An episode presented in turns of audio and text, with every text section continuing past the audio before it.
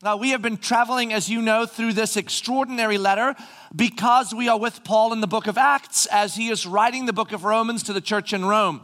And uh, this particular book is a beautiful unpacking of the intricacies of the gospel of Jesus Christ, as well as the large, beautiful, big picture of the gospel of Jesus Christ in all of its simplicity. And, and so far as we've traveled through the book of Romans, uh, really in, in large picture, not in the details, uh, here's what Paul has been doing inspired by the Holy Spirit. He has been systematically unpacking for us uh, the, the reality of our redemption so that we would have a clarity of the extraordinary nature of the mercy of God. See, he's moving toward Romans 12 1, where he will say, Therefore, in view of God's mercy, here's our lives. And so, Romans chapter 1 through 11 is God's mercy is amazing. God's mercy is amazing. God's mercy is amazing. And that's what we should be experiencing as we go. It's just more and more and more and more of the wonder of the mercy of God. What He has done, what He is doing, what He will do for us, undeserved. This is what's been happening. This is what we've been traveling through.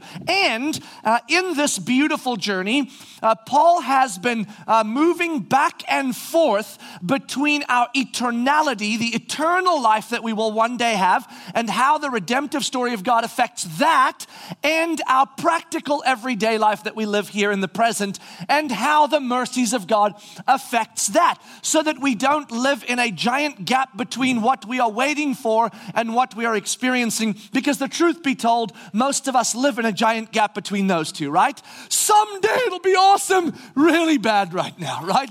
Someday we'll have victory really hard right now in terms of the great battle we face with our idols, with our temptations, with our sin, with our bodies, with our desires, with everything. I mean, don't you often feel overwhelmed by the journey in the dailiness? Of all the things in you that are still idols that seem to grip your hearts, all the things you still want, the struggle uh, and vying of position between comfort and convenience and happiness and the call of God into greater things, or the, the insecurities, fears, and desires that you know haunt you, but you can't seem to get rid of. Not to mention the sin and temptation that comes at us that we fight, and you go 10 years, 20 years, 30 years, 40 years, 50 years, 60 years, 70 years, and it doesn't seem to get any easier, does it? In fact, the more you spend more time with the rest of humanity, the harder it seems to get because the rest of humanity is as insane as, as you are. And so, so in many ways, you're like, man, this gets harder. And so the, the eternal wonder that's waiting uh, seems to be uh, in, in opposition to the practical reality that we experience every day. But the beauty of the book of Romans is that uh, uh, Paul, inspired by the Spirit, is constantly showing us that God's great redemptive work impacts not only our eternal life, but it impacts our present life. And we are set on a course to experience life not just when we die, surviving planet Earth, but now while we live here. And, and he is showing us how that works. And so the exciting part is God's mercy is bigger than I imagined. So, in the most recent part of the book of Romans, we've been in chapter 6 and 7. Most recently, we're in chapter 8 now. In chapter 6, you remember very quickly, Paul was dealing with the idea that we were once enslaved to something, to sin, to death and that was our destiny. And he set us free in his redemptive work from that. But it was clear in Romans chapter 6 that he didn't just set us free from slavery to sin and death, but he bound us to slavery, to life and righteousness and freedom, so that we wouldn't gravitate back towards sin and death in our eternal life. We wouldn't once again extract the virus or contract the virus of sin by doing things that were sinful. We now are bound to him to life. And then in chapter six, he kind of went back and forth a lot like, well, if I'm bound to life now, why shouldn't I just keep sinning? And remember, he talked a lot about don't be an idiot, right? If you're free, why would you live enslaved to death? Why, if you have life, would you keep doing dead stuff?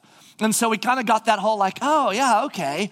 And then in chapter seven, he brought the law to the table, the, the, the, the, the external code And he said, This code that has governed you in the sinful, viral life you lived that you couldn't love, live up to, you are now released from that code because you are now redeemed by Christ. Your righteousness will not be determined by living up to the code, so that no longer has power over you and you are not obligated to it. But again, he does this. But you are not just released from the external code, you are now bound to an internal code who is the Holy Spirit. So you are not going to live life legalistically to an external code. You are going to live life empowered internally by a spirit, the Spirit of God Himself, who will empower you to live a life of righteousness because you are positioned righteously now. And so we're like, whoa, another mind blowing reality. And in the end of chapter seven, he went into, you used to not be able to do any of this, though you may have desired to do it. You couldn't do it because you were bound to the sinful insanity. But now you have the Spirit of God. And so there is this new life waiting for you to engage in and have an adventure with not only eternally, but in the present. And then we start into chapter 8. All right, you want to know what life with the Spirit is like? I'll show you. And the very beginning of 8, you remember if you were here a couple weeks ago, traveling through the teaching team, the very first implication to life with the Spirit of God in us is this that we are positionally in Christ now. What the law could not do for us, in that it was weakened by the sinful nature, Christ did for us in dying and then giving us the Holy Spirit so that we are now guaranteed positionally to be in Him.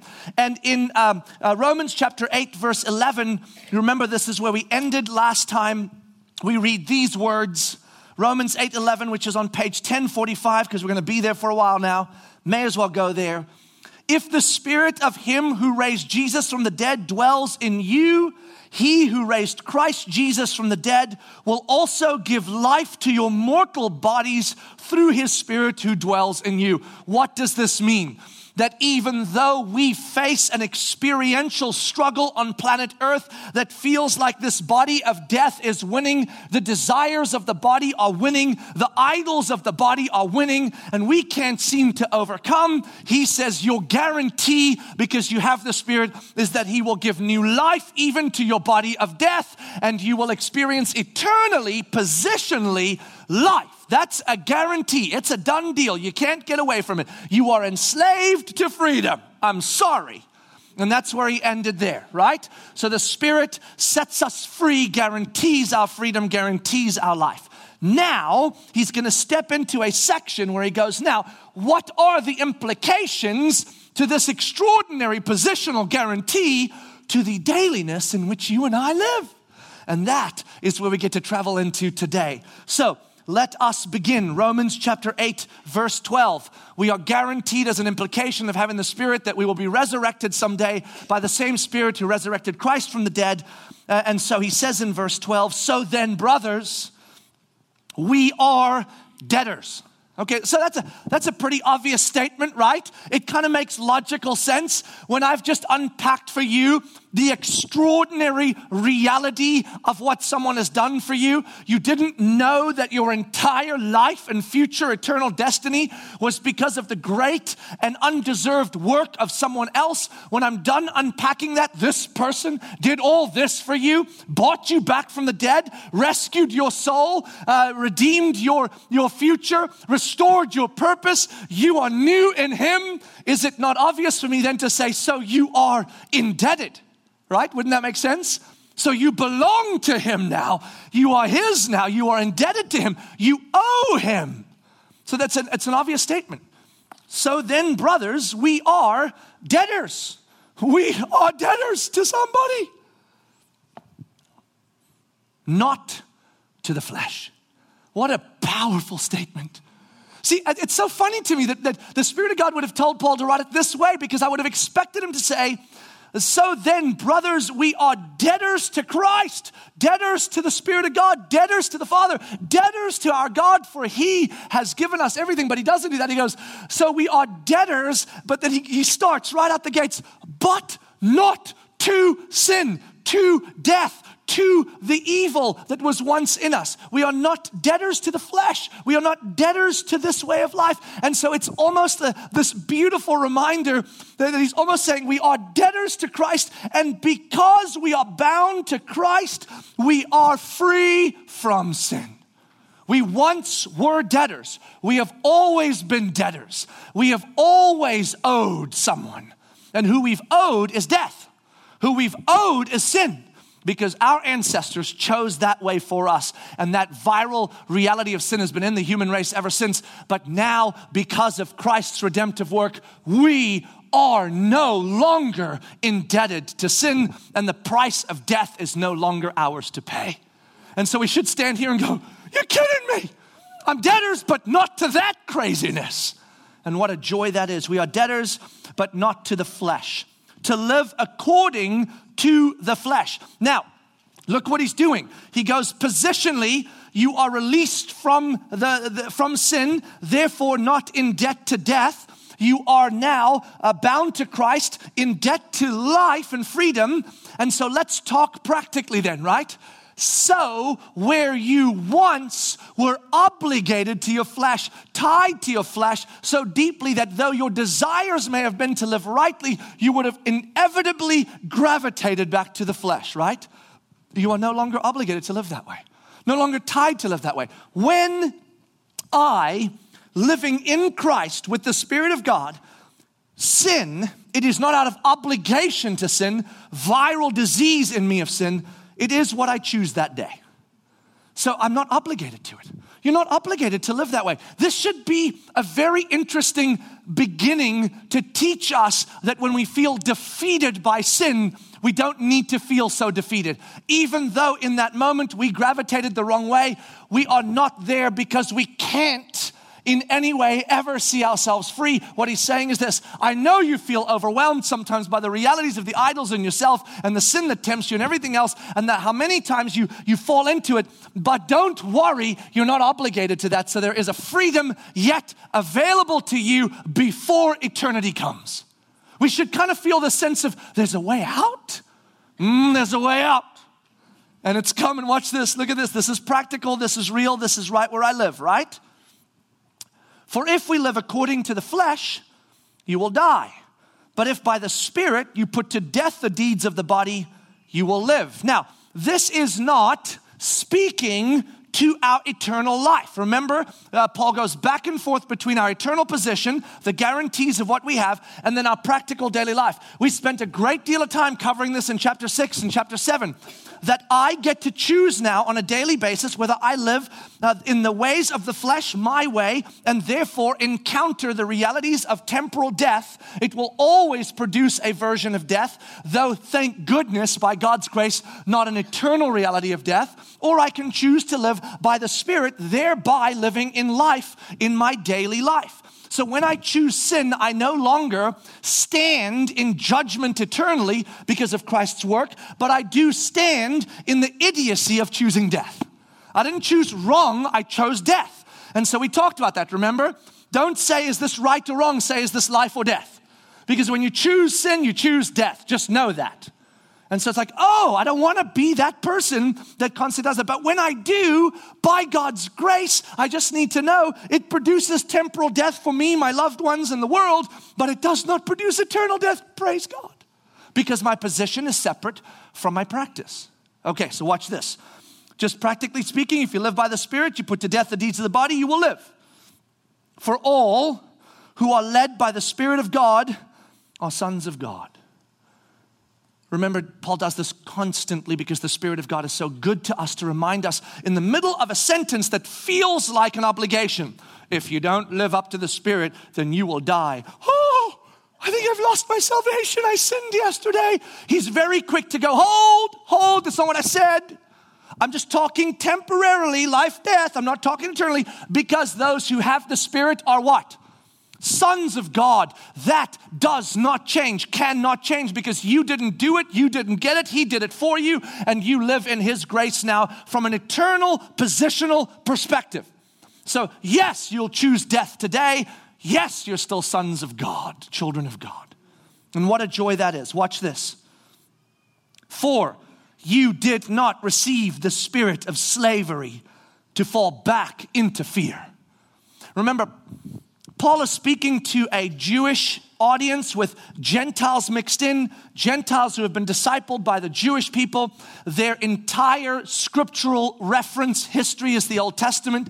They don't have the Gospels, they don't have the letters from Paul, Peter, or anybody else. The, the letter from James has circulated. That's about all they've had. They might have had a, a couple other things happen, but for the most part, letters like the book of Galatians or like the book of Corinthians are still really isolated to the regions that they were sent to. So as Paul is writing to Rome, he's often referring back to things of the Old Testament and using imagery from the Old Testament that would immediately collect, connect to a Jewish audience and a bunch of Gentiles discipled by Jews. And so here he says, when you received the Spirit of God, remember when God came to dwell in you, you did not receive a spirit of slavery to return to fear. What is he talking about? What imagery is he talking about now? Listen to this. In the book of Exodus, which is one of the great wonders of what God did uh, in the people uh, that he called his own in the Old Testament that has become a reference point for all of what Christ has done for us through the Passover is the great move out of Egypt and out of slavery. In Exodus chapter 14, starting in verse 10, listen to the incident that takes place here and know that this is the imagery to which he refers when he says the spirit you have in there is not a spirit of fear to send you back to slavery. Again, this declaration I know you feel overwhelmed and you want to run back to the ease of just letting yourself live in the idols of your heart, but keep fighting because victory is not just yours eternally, it is yours now in the progressive journey of participating in your sanctification with God. Look at this. When Pharaoh drew near, the people of Israel lifted up their eyes, and behold, the Egyptians were marching after them, and they feared greatly. So they've been set free from Egypt. They're on their way to the promised land. They encounter the Red Sea. Uh oh, we can't get across. They turn around, and here comes Pharaoh, and he's mad. So their immediate thing is hold on, God sets us free from a life of slavery only to tick off the person who enslaved us, who's coming after us now, more mad than ever, more intentional than ever to make our lives miserable. And here's the deal here's the answer don't try to cross the Red Sea, run back to the old master and beg for forgiveness so he'll be okay again. See, that, that's, that's the, the attitude of the human heart. Soon as it gets hard to live against the idols of your heart and they seem overwhelming to you, the easy part is just to say, sorry, I, I sorry, I ticked you off. My fault. I'll do what you want. Watch, watch. The Egyptians were marching after them and they feared greatly. And the people of Israel cried out to the Lord. They said to Moses, so, so remember, I love this it's very clear they're saying this to God through Moses. Did you catch that? They cried out to not Moses, but to the Lord and said to Moses, You tell him, you tell him what we want to say. And here's what they said they said to Moses, It is because is it because there are no graves in Egypt that you have taken us away to die in the wilderness? I mean, this is so great, right? I was once enslaved and I begged God to rescue me. And then when he rescues me and the people are coming and I think I'm gonna die, you go, oh, Weren't there enough graves in the slavery land that you brought me here to die? Watch this. What have you done to us in bringing us out of Egypt? I mean, the idiocy of that statement. Why did you set us free? Why did you listen to our prayers? Why did you rescue us through supernatural plagues that were awesome to watch? Why did you do the Lamb of God and the angel of death to set us free? Why did you do all these miracles only to have us stuck here by the Red Sea to die at the hand of Pharaoh? I mean, you almost like, are you guys not connecting the dots? God does all that, now He's gonna watch you die at the Red Sea. Are you out of your minds? But isn't this how we function? The second we're free, and then the idols come and the things come and the temptations are there, and we really want that. And God asked me, What? Oh, I can't do that. Oh, this is crazy. I mean, I'm just going to pretend I didn't read that. And. And uh, we just we just gravitate back, and this is what we do. Look at this. Look at this. Is not this what we said to you in Egypt? I love that. As though when they were in Egypt, they're like, we, sh- we shouldn't go. Don't set us free. Um, he's going to come. It's like as, as though the whole time they're going, God, this is a mistake. Leave us bound. Leave us bound. No, they didn't say that. They were awesomely happy that God set them free. It is, is this not what we said to you in Egypt? Leave us alone that we may serve the Egyptians. I mean, really? That's what they said in Egypt? That's what they were crying out? Don't come, God. Don't rescue us from these slave masters. Don't save us. If you send Moses, we're going to kill him. No, they were begging God to save them, but now suddenly the story changes. For it would have been better for us to serve the Egyptians than to die in the wilderness. And Moses said to the people, Fear not, stand firm, and see the salvation of the Lord, which he will work for you today. For the Egyptians who you see today, you shall never see again. The Lord will fight for you, and you uh, have only to be silent. So it's almost like it's almost like God saying to them, "Shut up." you you're hurting yourself right now by saying dumb stuff to me. So I'm going to be gracious and say, You just be silent and you just watch, and I'm going to show you what the story is that I have for you. And in many ways, in our space where we feel overwhelmed, uh, in the book of Romans, what he's saying to the people is, I did not give you a spirit that set you free for eternality, for your eternal life, for your destiny with God, only for you to be desperately defeated day by day forever on this planet. And I laugh as I watch you struggle so much. That's not what I did. This was not a spirit that sends you back to the ways of the old or to settle in. You stand firm. You fight hard, not because in this moment you see the fruit of your victory, but because you know that both by your eternal guarantee and the power that is within you, that you are participating in a fight that will ultimately produce life. That's what he's saying. Now look at this, back to Romans, right? This is so incredible. For you did not receive the spirit of slavery to fall back into fear, to run back to the slavery of your sinful lives, but you have received the spirit of adoption as sons by whom we cry, Abba, Father. Now, this is the great wondrous mystery of the woven realities between our practical practice of daily life and our positional reality in Christ that is His promise. You cannot live with one uh, without the other. They are and must always be intricately woven together because when we forget who we are positionally, we begin to live with a spirit of fear and begin to give up on the participation in the fight against those things in us that drive us nuts. And so he says this the Spirit of God not only empowers you to fight on this planet against sin and death, both externally and internally but the Spirit of God actually reminds you, confirms for you, tells you, showed you, promises you that you are adopted as children of God. So it is, it is this positional reality. You are more than free. You are sons and daughters. You are more than free. You are sons and daughters. You are more than free. You are sons and daughters. You are adopted into the kingdom of God, into the family of God. You belong to Him. And do you think for one second, when you belong to the God and creator of all things, that He will let you fall? That anything will be permanent in you? It's not going to happen. It's not going to happen. And so he says, Listen, remember the Spirit of God has shown you who you are. You are adopted as sons. And I love this. I love this more than that, more than that. He has allowed you now in your adoption to call God not master but Father, Daddy. See, we are not, we are not bound to a master to whom we are enslaved as a slave, though that ought to be our reality. We are debtors, are we not? We ought to be slaves to the master God. But he said the Spirit of God did not do that. He calls you sons and you call him Father. So when you struggle with this practical day to day stuff and you feel overwhelmed, stop and remember what the Spirit has shown you, what He has confirmed for you, what He has done for you.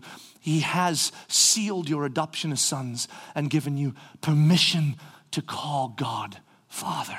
This is big. This is big, right?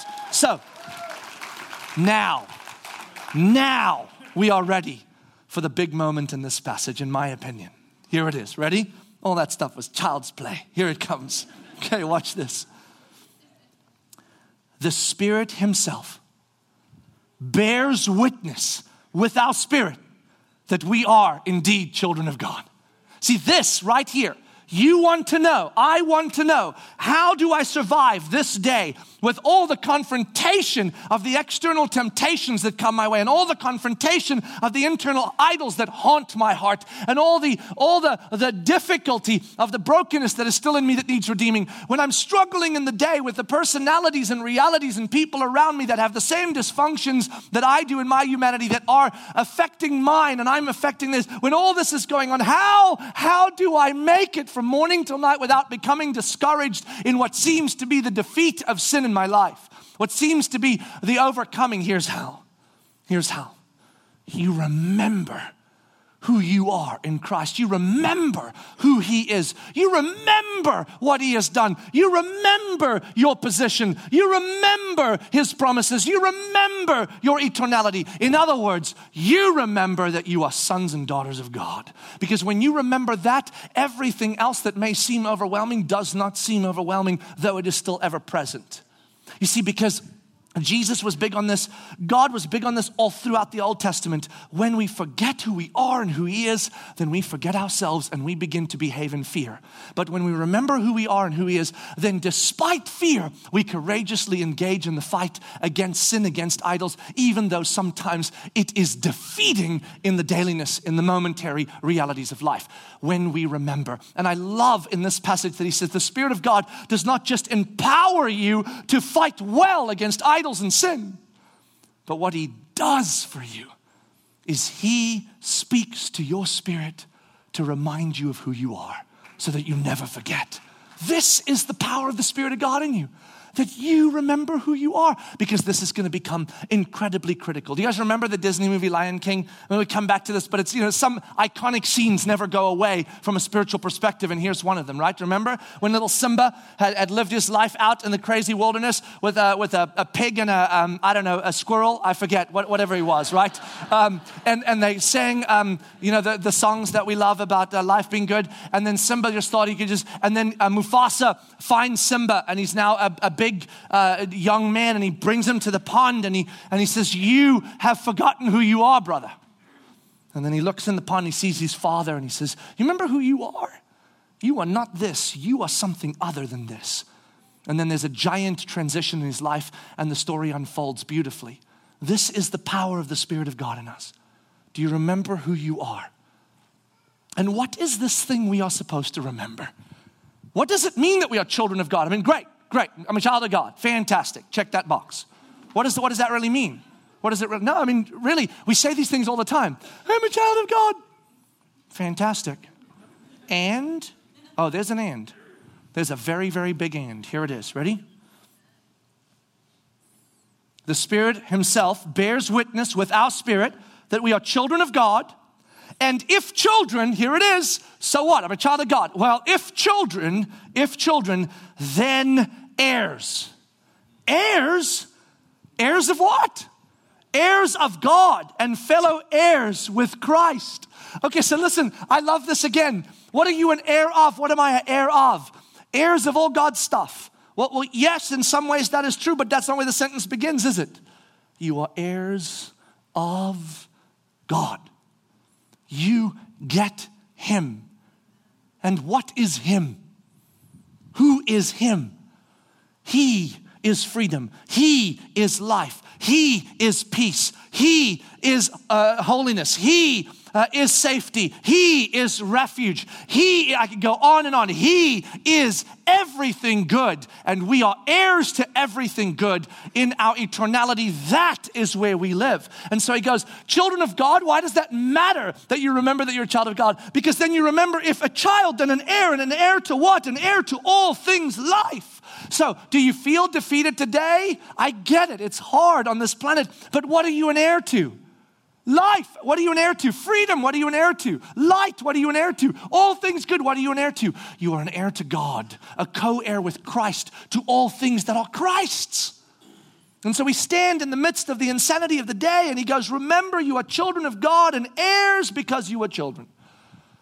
So when the fight feels big and long and hard, wake up and do it again because in the end, you have been empowered to live life not just in, an eternal uh, perspective, but in present perspective, not in, only in eternal reality, but in present reality. A life that participates daily in the, in the redeeming of unredeemed things, including that which is in ourselves. And when it feels overwhelming, we keep fighting. Why? Because the Spirit of God has told us we are children of God and heirs of all things good. So the fight continues on. And then he says this he says this provided we suffer with him in order that we may also be glorified with him. Odd sentence. Again, the word provided seems to suggest you only get all this stuff if these other things are true. And we will see in the next passage of scripture that what he's demonstrating to us is that when it is hard, because being redemptive is going to be hard, whether you're redeeming external things or internal things, when being redemptive, it becomes hard and overwhelming and it feels like you're not going to make it. That is the life of a Christ follower redeeming unredeemed things, and it's gonna get hard. So, provided you actually know Jesus, and if you know Jesus, then your life is gonna be a progressive reality of becoming more and more aware of what is dark in you and dark in the world, and more and more active in undoing it by the power of the Spirit. When that's happening, you're gonna suffer. But as you suffer with Christ, then remember, you also don't just receive the suffering, you receive the beauty of being an heir. That's for another time. But before we get there, let me leave you with this. You remember where this passage began? You remember where it began? Do you, do you even remember? Here it is. We, we've come a long way, I know, but it was just a few minutes ago. So then, brothers, we are debtors. That's where it began. So you would think at some point it closes there too, coming back to the debtor part. You're debtors. Now, not to flesh, and you're sons of God, and you're heirs, and He's empowering you, but you're debtors. But do you notice that the passage never comes back to that? See, I think there's such beauty in that, isn't that? That He's literally saying this you, you are debtors to God. You ought to be debtors to God. I mean, everything points toward the fact that you're debtors to God, but He does not see you as debtors or treat you as debtors. He sees you as sons and treats you as sons. This is insane. We are debtors to God, yet we are not debtors to God. We are debtors to God, yet we are sons of, of God, daughters of God. We are debtors to God, yet He treats us not as debtors, but as children and heirs. And because we are children and heirs, this allows us to do what we do. So we are children. Do not forget that. We also are empowered to put to death the realities of the idols in our heart and, and the dysfunctions of our soul and the realities of the external world and the temptations of sin. We are empowered by the Spirit to go after them. They may defeat us for a while, they may overcome us, we may fall into them. Thank goodness, positionally, we're still safe, but we are empowered to go after them. And so the point isn't that you win today, the point is that you fight today because you are empowered to go after the darkness in you, the darkness around you. So when there is sin or idols present, you and I face them and we go after them we are inspired by the Spirit of God to call him Father, Abba, Father, Daddy, God. This is what we're inspired to do by the Spirit. We are heirs to all things good, and we are invited to fight against the darkness. And so our life in practice every day is not a life of survival to get to the eternal spaces of wonder. It is a life of wonder. It is a life of adventure. And what is our adventure? We, children of God, are empowered to go after sin and death in all of its forms, including in ourselves, participating in our own sanctification and participating in God's redemption on the planet by giving ourselves to it. And in the end, we know who we are, so we know we're going to win. So here it is. You keep fighting your idols and, and, and your sin, participating in your own sanctification, not because you and I are indebted, though we ought to be, but because we belong and because we are empowered. And so we stand today and we face ourselves again and we face the world again and we face our sin again and we face our idols again and we say to all the voices in our head that say, You can't do this. And when the enemy of God says to us in our heads, Do you know who I am? Your idols say, Do you know who we are? Sin says, Do you know what I am? We stand and we look it right back in the eye and we say, Yes, I do. And you're pretty big and pretty strong. But do you know who I am? because I am a child of God, a co heir with Christ, empowered by the Spirit of God to come after you. So I would suggest you start packing up and making a move because I'm coming for you and it's going to be over soon. That is our freedom, not only in eternity, but in the present practical realities of our life. So fight on, brothers and sisters, against sin and darkness, not because you have to, but because you get to. Let's pray.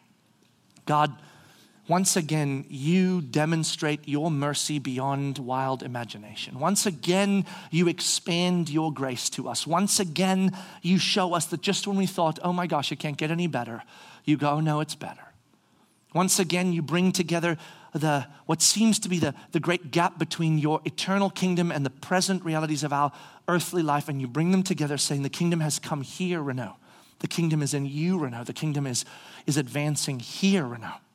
So, so participate, jump in, fight hard. Seek out the unredeemed things in your heart, the idols in your heart, the sins, the insecurities, the fears. Seek out the issues of bitterness or malice or, or, or, or anything else that's in there. Seek it out. Go after it. Do not be afraid. For I am with you, and you are mine.